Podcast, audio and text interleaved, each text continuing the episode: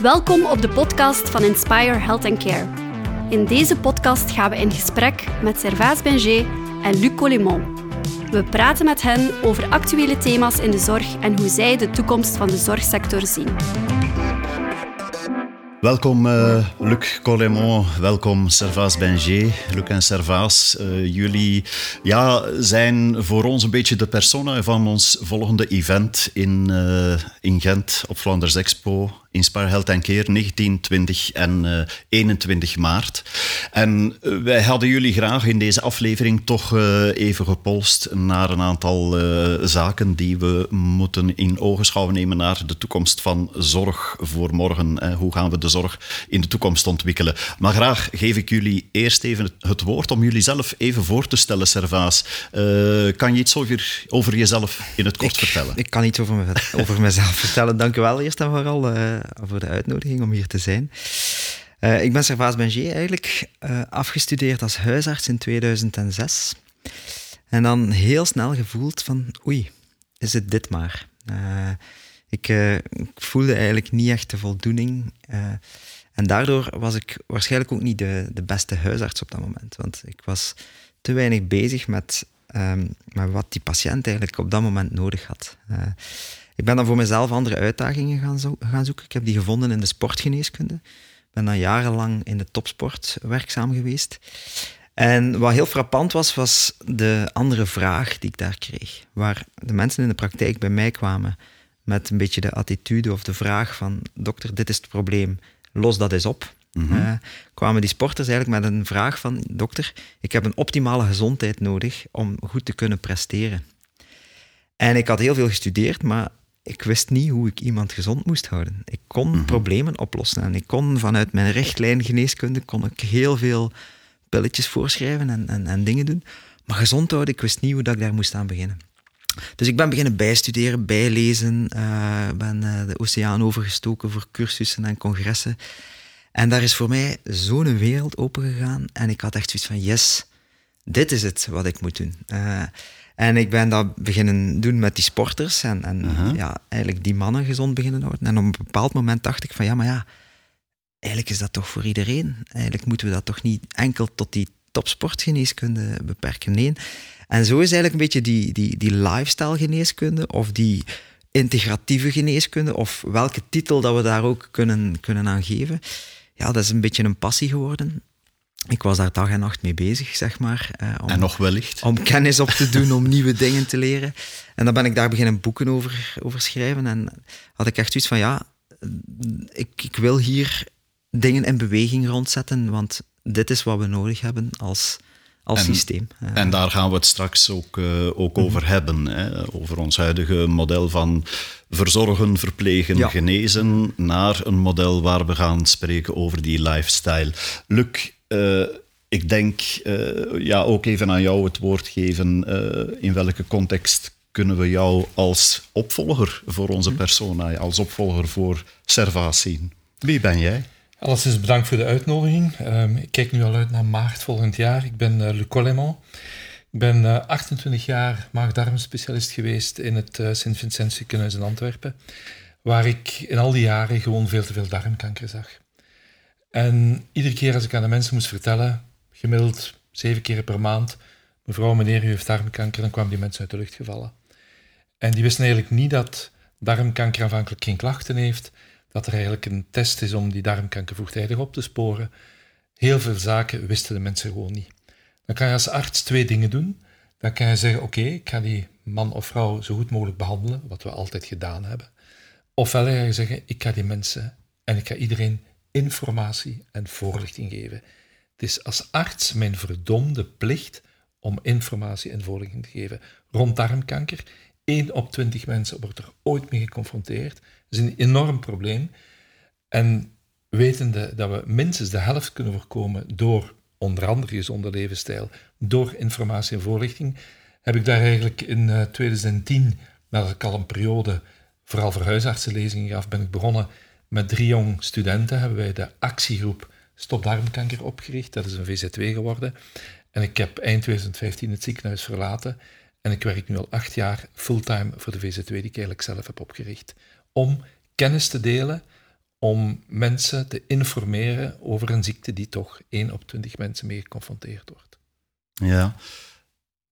Bij beide is eigenlijk, want jullie komen beide uit de geneeskunde, Mhm. het genezen van, van zieke mensen. En op een bepaald moment hebben jullie die switch gemaakt in Mhm. een, eh laat ons zeggen, een ziektezorgsysteem dat we de laatste decennia of de voorbije eeuw vooral hebben zien groeien in België. En op vlak van technologie, op vlak van kennis, op vlak van mogelijkheden die er zijn, denk ik dat we moeten stellen dat België een van de vooraanstaande landen is in denk de wereld België op het genezen is van. het land om ziek te worden, denk ik. Is het land de- om want ziek de te zorg worden? is hier zeer goed. Maar jullie hebben op een bepaald moment de klik gemaakt.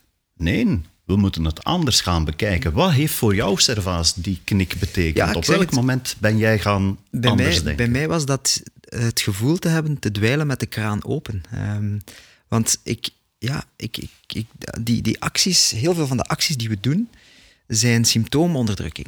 Eh, maar de vraag is niet van hoe kunnen we het symptoom onder de mat vegen. De vraag is hoe kunnen we het symptoom voorkomen. En dan moet je eigenlijk oorzakelijk gaan werken.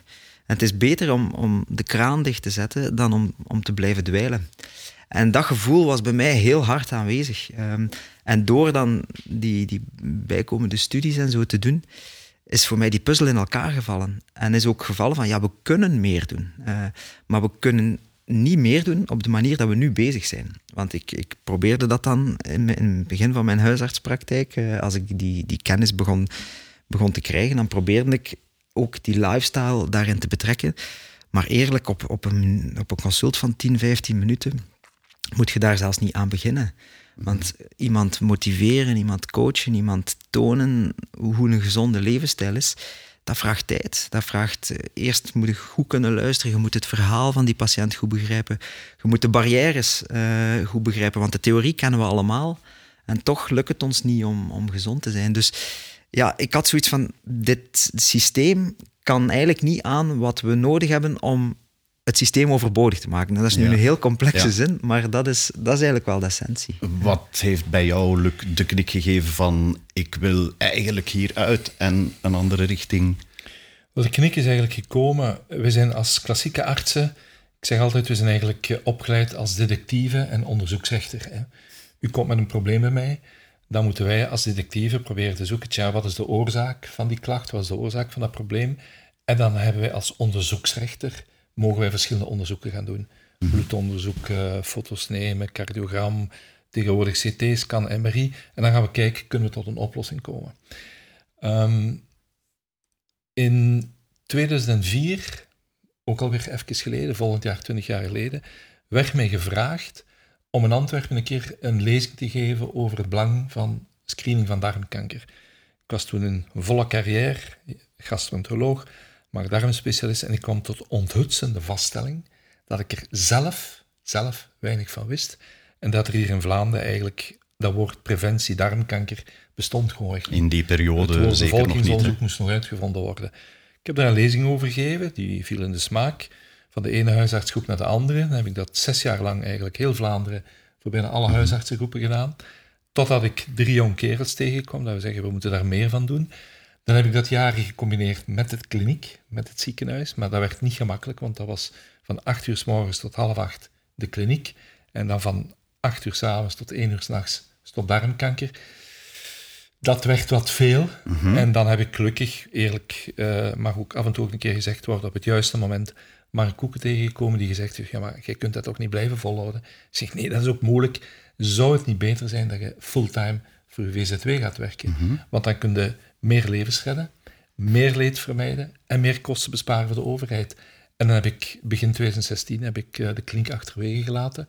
En dan werk ik nu acht, acht jaar fulltime voor de VZW om informatie en voorlichting te geven, kennis te delen om, ik herhaal het nogmaals, levens te redden, leed te vermijden, want dat kan niet berekend worden, en voor de overheid kosten te besparen. Inderdaad, en we staan voor verkiezingen. We gaan naar een verkiezingsjaar. In dat verkiezingsjaar, stel dat jullie op een lijst zouden staan. Ik wil jullie niet stimuleren, uiteraard. Maar jullie worden minister van Volksgezondheid. En jullie zien uiteraard ook die budgetten die gigantisch toenemen. Die ook enorm groot zijn als je bekijkt hè, naar de overheidsuitgaven. 5% ervan mag je inzetten En ik denk dat dat een mooi begin zou Dat is zijn. al heel dat is een veel. serieus Ja, Dat is budget. heel veel, want we het, zitten rond cijfer 2,8. is een beetje De laatste lager. cijfers zitten rond de 2,5, 2,9. Dus ik zou op de eerste vergadering zeggen, we gaan het bedrag gewoon verdubbelen. We gaan naar 5 Ja. gaan. En dan worden we ineens bij de drie beste van Europa. Nu Voilà. zitten we bij de minderleerlingen van de klas.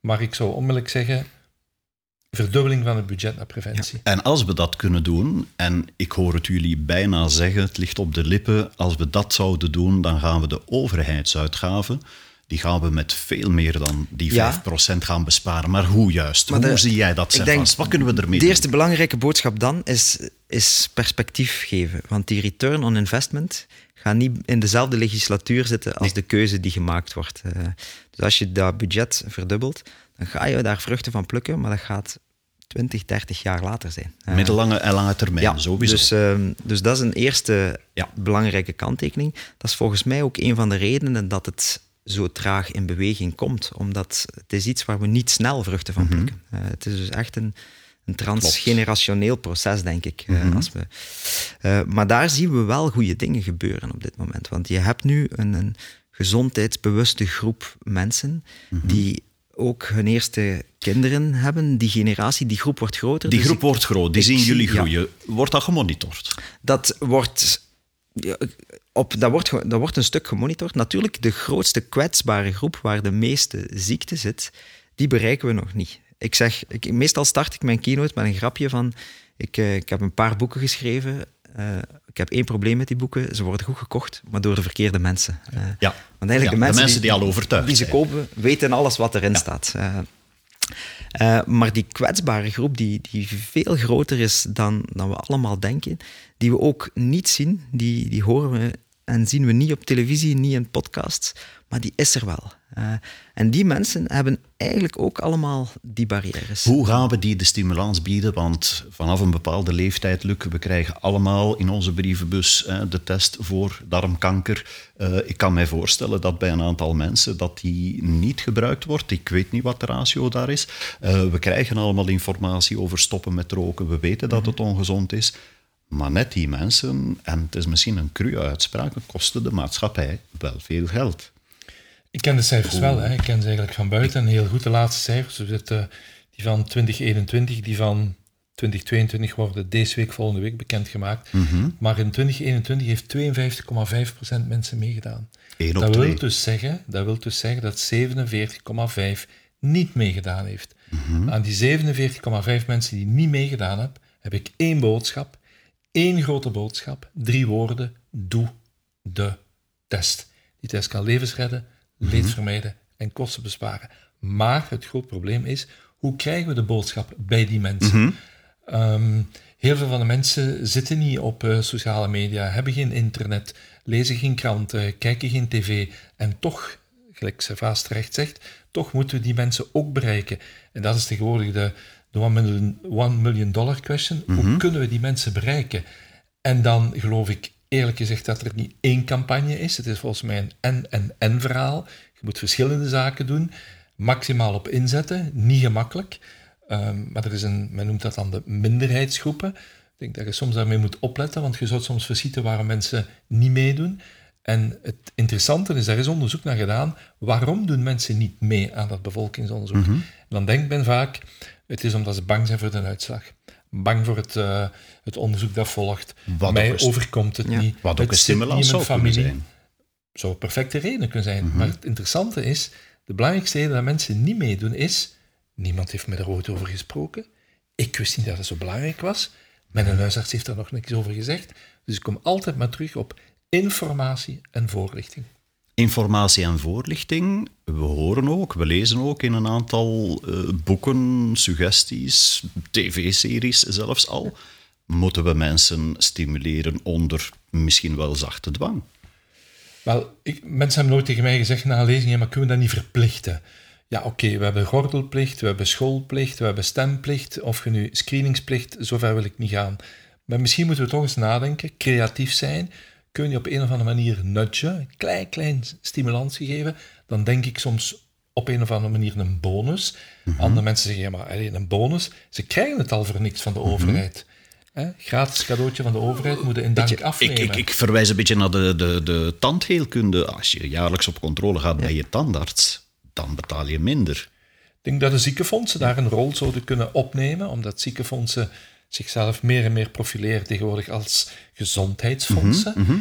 Dan zou ik daar zeggen, laat het niet alleen bij woorden blijven, maar ook bij daden. Ja. hè. Ja, en die ja. daden beginnen te komen eh, Ja. bij de ziekenfondsen. Er zijn er ook die zeggen van kijk, voor preventieve consulten bij eh, voedingsdeskundigen of gezondheidscoaches of welke discipline dan ook, krijg je alle terugbetaling. Maar eigenlijk leven we in een fantastische tijd om, om dingen in beweging te zetten. Want we hebben eigenlijk drie grote thema's. Enerzijds, wetenschappelijk nemen we, krijgen we heel veel kennis bij, eh, elke dag. Eh, of dat nu gaat van kennis van microbioom tot kennis van basale zaken. Dus wetenschappelijk kunnen we altijd meer doen en kunnen we eigenlijk altijd mensen beter begeleiden. Dan heb je eigenlijk het tweede grote luik, technologie. Ja. Technologie neemt razendsnel toe. Eh, Ja. ik eh, vertel hier dit jaar een ganz ander verhaal dan ik vorig Dan jaar vorig verteld jaar. heb. En dat is ook de bedoeling van we ons krijgen, event, we uiteraard. krijgen er Ja. een enorme steun bij. Eh Dr. Mhm. Google is dood. eh leven Dr. ChatGPT. AI, en ik denk inderdaad, artificiële intelligentie. pas op, is op dit moment nog niet klaar om zelfstandig alles te gaan doen, maar kan ons wel heel hard helpen en Helpen, heel hard gaan Ja. ondersteunen. Mhm. Dus die technologische evolutie moeten we gebruiken, want mensen hebben allemaal die telefoon in de broekzak. Ja. Eh, en daar kunnen we dus eigenlijk iedereen op bereiken. En dan hebben we een derde grote beweging, en dat is namelijk dat we meer en meer weten van marketingpsychologie, van klantenpsychologie. En dat doet de voedingsindustrie en dat doen bepaalde industrieën die niet zo goed zijn voor onze gezondheid, die doen dat zeer goed. Die gebruiken al die nudgings en al die technieken zeer goed. Ja. En wij, eh, die eigenlijk een, een iets nobelder doel hebben, zal ik het nu maar even zo zeggen, wij gebruiken die technieken niet, of, of bijna niet, of we mogen ze niet gebruiken, omdat ze de ethiek en de GDPR eh, zouden, zouden overschrijden. Dus ik denk dat we daar ergens een keer een keuze moeten maken. Eh, daar moeten we durven ook dingen ontwikkelen, dingen maken, eh, zowel op technologisch vlak, die echt gewoon die mensen ook nudgt naar dat gezond gedrag. Want het, ik, ik zeg heel vaak, eh, als we in onze eigen start-up met, met Leadlife zitten, dan zeg ik heel vaak van jongens, we moeten gezondheid sexy maken. Als we gezondheid niet sexy krijgen, dan, dan gaat het niet lukken. Eh, het werkt met, met alles zo. Als, als een bepaald schoenmerk een nieuwe schoen op de markt brengt, dan maken ze daar een campagne rond om dat sexy te maken. En zo moeten we gezonde levensstijl ook, ook gaan promoten. Zo moeten we die vroegdetectie, die screening ook gaan promoten. En ik, ik denk dat we daar ook op dit event, op ons event op inzetten. Hè. Inspire Ja. Health and Care wil ook staan voor hè, die tendens Mhm. van ja, zorgen naar het voorkomen van Ja. ziekte en zo verder. De health Ja. Mhm. arena, die we een, een concept, een plaats geven op ons event. Ja, en dat het gemeen goed in. wordt, hè? dat het En- de, de, de ja. standaard wordt. Eh, En dat het gemeen goed wordt. eh, dat het gemeen goed wordt, ik denk dat dat ook heel belangrijk is, dat het gemeen goed wordt bij de gezondheidswerkers, die nu nog eh, verpleegkundigen, dokters, geneesheren. Hè. Maar we moeten naar, eh, naar een, een, een- een, een wijziging ook in de opleiding van die gezondheidsberoepen. We moeten naar gezondheidswerkers, naar preventiewerkers. Eh, zien jullie daar mogelijkheden of hoe spelen jullie daarop in? Ik denk, Absoluut. Ik heb eh, het geluk gehad om eh, vorige week voor de derdejaars studenten geneeskunde, tegenwoordig heet dat derde bachelor, hè, de Universiteit Hasselt, waar we een leerstoel Ja. hebben, les te geven. Ik heb daar een paar vragen gesteld en het was eigenlijk weer, sorry dat ik het zeg, onthutsend dat zij daar weinig of niks over wi- wisten. Je kunt natuurlijk zeggen, ja, derdejaars moeten daar nog niet veel over weten. Ja, het het, Maar het zit nog is- niet echt geïntegreerd in hun eh Nee, maar die gaan wel de, het jaar erop gaan die voor de eerste keer kennis maken met het ziekenhuis, Mhm. met de praktijk. En drie, vier jaar later zijn dat de huisartsen van morgen en overmorgen. Mhm. Dus daar moet al in de opleiding, ik heb het niet gehad, ik heb het nu 48 jaar later in dezelfde aula waar ik les gevolgd heb, mogen doen. Mhm. Super. Ik denk dat er meer moet gebeuren. En hetgeen wat Servaas zegt, ik denk dat microbioom onwaarschijnlijk interessant, heel boeiend, heel fascinerend. Dat is, dat lees bijna eigenlijk een James Bond film. Artificiële intelligentie ehm, en, en ChatGPT, de mensen zijn daar bang van. Hè, zeggen, ja, artificiële intelligentie gaat ons werk afnemen. En er gaan, lieve mensen, ik weet niet of men weet dat artificiële intelligentie een jaar ouder is dan mij. Hè. Dus voor de eerste keer is dat woord gebruikt in 1956. De laatste jaren gaat pijlsnel, het gaat heel snel. ChatGPT biedt mogelijkheden. En ik denk dat we ook de positieve kant daarvan moeten bekijken. En nudging, neuromarketing, er is niks fout mee. Wij proberen dat te doen met onze campagnes. Van die dingen te gebruiken om darmkanker kunnen moeilijk sexy maken. Maar het vroegtijdig opsporen, die een test doen, daar kun je wel dingen rond doen. En dan zeg ik ook altijd, de ideale campagne bestaat niet. De ideale campagne is degene die je doet, niet degene waar je jaren over discuteert en uiteindelijk niet doet. We hebben al campagnes gedaan, we zeggen, ja, dat heeft toch wel goed gewerkt. Anderen zeggen, ja, dat is misschien niet... Maar de mensen, de ene persoon is meer geraakt door zo'n campagne, de andere meer door zo'n campagne. Maar je moet dingen doen. Ja. En dan Ja. het werkwoord doen, dat brengt ons naar de praktijk en naar Ja, het want huidige hoe kunnen we dat inderdaad in de praktijk brengen? En daar denk ik dat we, dat we nog één cruciaal ding missen, en dat is teamwork. We zitten op heel veel eilandjes. Je hebt die huisarts, je hebt die voedingsdeskundige, je hebt die bewegingsdeskundige.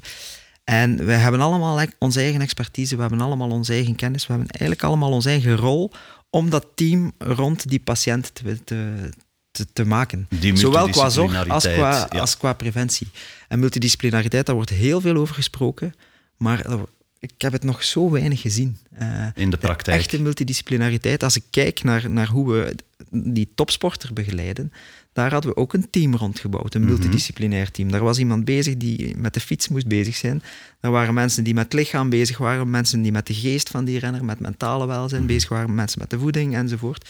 En dat was multidisciplinair. Dat was afstemmen op elkaar. Dat was ja, geen tegenstrijdige boodschappen geven. Niet vechten van ik wil dat deeltje doen of dat deeltje doen. Want dat is wat we in ons gezondheidszorgsysteem zien bestaan. Dan valt het woord preventie en dan springen alle beroepsgroepen erop. Ja, wij gaan dat doen, wij gaan dat doen, wij gaan dat doen. En wat krijg je? Je krijgt eigenlijk een discussie die totaal niet aan de kwestie is, waar dan niemand beter mee wordt. En waar we eigenlijk alleen maar de boel mee vertragen. Eh, dus bij deze een oproep. eh, laat ons nu echt een keer over de grenzen van ons vakgebied heen denken. En laat ons ook gewoon zeggen, ik zou heel graag een dokter zijn die centraal in de coördinatie staat en voor de rest niks doet. Die eh diagnose stelt en, en zegt en de vroegdetectie doet. En dan zegt, weet wat dat jij nodig hebt? Jij moet bij die coach voor die en die en die informatie. Jij moet bij die psycholoog, jij moet bij dat, dit. En dan zie ik u binnen zes maanden of binnen een jaar terug. Dat is voor mij de ideale lifestyle dokter. Ehm, en dan gebeurt het in het veld. Eh, iemand die, die een voedingsdeskundige diëtist kan veel beter uitleggen wat insulineresistentie heeft. Die kan veel meer tijd pakken. Eh, ik kost veel te veel aan de maatschappij om een uur tijd te pakken voor, voor iemand eh insulineresistentie uit te leggen. Ik weet ook niks op receptenniveau wat dat dan betekent als die persoon in de supermarkt staat. Eh, want zo ver gaat het eigenlijk. Hè. Ik sta dan voor dat rek, ja, ik zie een voedseletiket. Dus die dingen moeten we, moeten we echt gewoon als team En hoe kunnen we dat, want we moeten ook de maatschappij overtuigd krijgen van die elementen. We moeten ook zorgen dat de maatschappij een ander beeld krijgt van oké, we zijn ziek, we gaan naar de dokter, we worden genezen. Naar een maatschappij die denkt in de zin van hoe kunnen wij beter zorg dragen voor onszelf, Luc? Hoe kunnen we dat overbrengen naar de maatschappij? Ik denk dat Servaas daar eh, prachtig werk doet. Wij proberen dat ook te doen, maar je hebt eh, steun en hulp nodig. Hè? Eh, wij kunnen nog heel hard roepen, maar de media hebben daar ook een enorme rol in. Hè? Overheid en media samen. Ik ben regelmatig om familiaal redenen in Italië. Als ik zie wat er daar aan gezondheidsprogramma's op de verschillende kanalen elke dag is, dat mis ik eigenlijk bij ons. We hebben genoeg informatie om, om elke dag een gezondheidsprogramma van een half uur te maken. Dat kan voormiddags uitgezonden worden, dat kan vanmiddag herhaald worden. Ehm, informatie en voorlichting. En de media, ik denk, die hebben daar eigenlijk ook een taak in. Hè? Eh, overheid ook. En er moet gewoon meer gebeuren. Moet meer gebeuren. Ik denk dat we daar met dit event Inspire Health en Care ons steentje ook kunnen bijdragen. Eh, Kunnen jullie naar ons toe en naar, ons, naar onze bezoekers toe eh, nog eens heel kort een, Ja. een, een oproep doen? Ik en zou- ons, eh, de, de gezondheidswerkers die hier te gast zijn, de welzijnswerkers. eh, Ik zou zeggen, kom daar zeker eens naartoe. Want als gezondheidswerker, dan loop je het risico, en ik zeg niet dat het voor iedereen zo is, maar dan loop je het risico om in, in uw kabinet te zitten of in uw kleine wereld te zitten van thuisverpleegkundige tot arts, tot weet ik veel welke discipline. En om het grotere plaatje niet meer te zien. Eh, als je dan op zo'n event als dat van jullie komt, dan zie je van wauw, there's another world out there. Mhm. En dat is heel belangrijk. Dat is ook heel belangrijk om uw eigen rol te gaan herdefiniëren. Mhm. Heel vaak voelen we ons bedreigd in onze rol van oei, ze gaan ons dat toch niet afpakken. En dan begint het lobbywerk en dan begint het, eh, ja, het, ganse, het ganse spelletje. Maar door, door een keer over die grenzen heen te kijken, zie je dan inderdaad, daar zie je een paar jonge start-ups staan met, met leuke Ja. technologische initiatieven. Dan zie je daar ge- geregeld, echt gevestigde waarden in het zorgveld met hun producten en hun manier van innoveren. Dan zie je daar de hogescholen, de universiteiten staan. En dat is een enorme verbindend iets dat, ja, inspiratie, die I, staat voor iets. Inspire, Dus ik kom daar altijd heel inspired buiten alleszins. En dat is ook wat we willen doen, ook rond AI. Het is al aan bod gekomen. Mhm. AI is niet nieuw, hè, bestaat al lang, maar is de laatste jaren wel heel sterk in een Mhm. opmars bezig. We gaan er heel wat eh, aandacht aan besteden op ons event. Ehm, ik denk op het gebied van darmkankeronderzoek en zo verder, eh, dat AI ook eh, op dag van vandaag actief gebruikt wordt. Absoluut. Hè. Er zijn al heel mooie toepassingen, zowel op het gebied van screening, op diagnose, behandeling. Want AI en darmkanker, eh, door het feit dat we zeer krachtige computers hebben nu, veel, veel, veel krachtiger dan 10, 20, 30 jaar geleden. Maar darmkanker levert ook heel veel beeldmateriaal op. Histologiebeelden van de koepels van het onderzoek, CT-beelden, echobeelden, MRI-beelden, endoscopiebeelden. Dus we hebben heel veel beeldmateriaal, we hebben heel sterke computers, dus die kunnen dat ook verwerken en die kunnen ons helpen. AI is daar een hulp voor de arts en voor de patiënt. En aan de mensen die naar de beurs willen komen, zou ik zeggen, die, ik weet niet of ze beseffen dat ze eigenlijk een van de mooiste beroepen, misschien wel het mooiste beroep ter wereld hebben. Want iemand gezond houden door u, dankzij de initiatieven die jij doet, zieke mensen terug gezond maken, langer laten leven. Ja, vertel me eens iets wat er nog mooier is. Ik denk dat dat een van de mooiste zaken is die je eh, kan doen, die je kan realiseren. Eh, om dat op een goede manier te doen, is er ook leadership nodig. Leadership in zorg. hè. Ik hoorde jou, Servaas, eh, zeggen, ja, multidisciplinariteit, er wordt veel over gesproken, maar in de praktijk zie ik het weinig. Jonge mensen die in de richting van de gezondheidsberoepen, op dag van vandaag nog heel veel, de verzorgers, de verpleegkundigen. Ehm, leadership, eh, ja, Ja, leadership begint bij jezelf. Dat is voor mij dan altijd de eerste reflex. Eh, dus eh, in, in de kunstwereld of in de literaire wereld zeggen ze altijd show, don't tell. Dat vind ik een heel krachtige zin. Dus dat is voor mij het eerste. Eh, Als gezondheidswerker, doe het zelf. Eh, Dat is eigenlijk stap één. Eh, en dan heb je stap twee, vertel het inderdaad dan op een, op een manier en op het niveau eh, voor de mensen die het nodig hebben.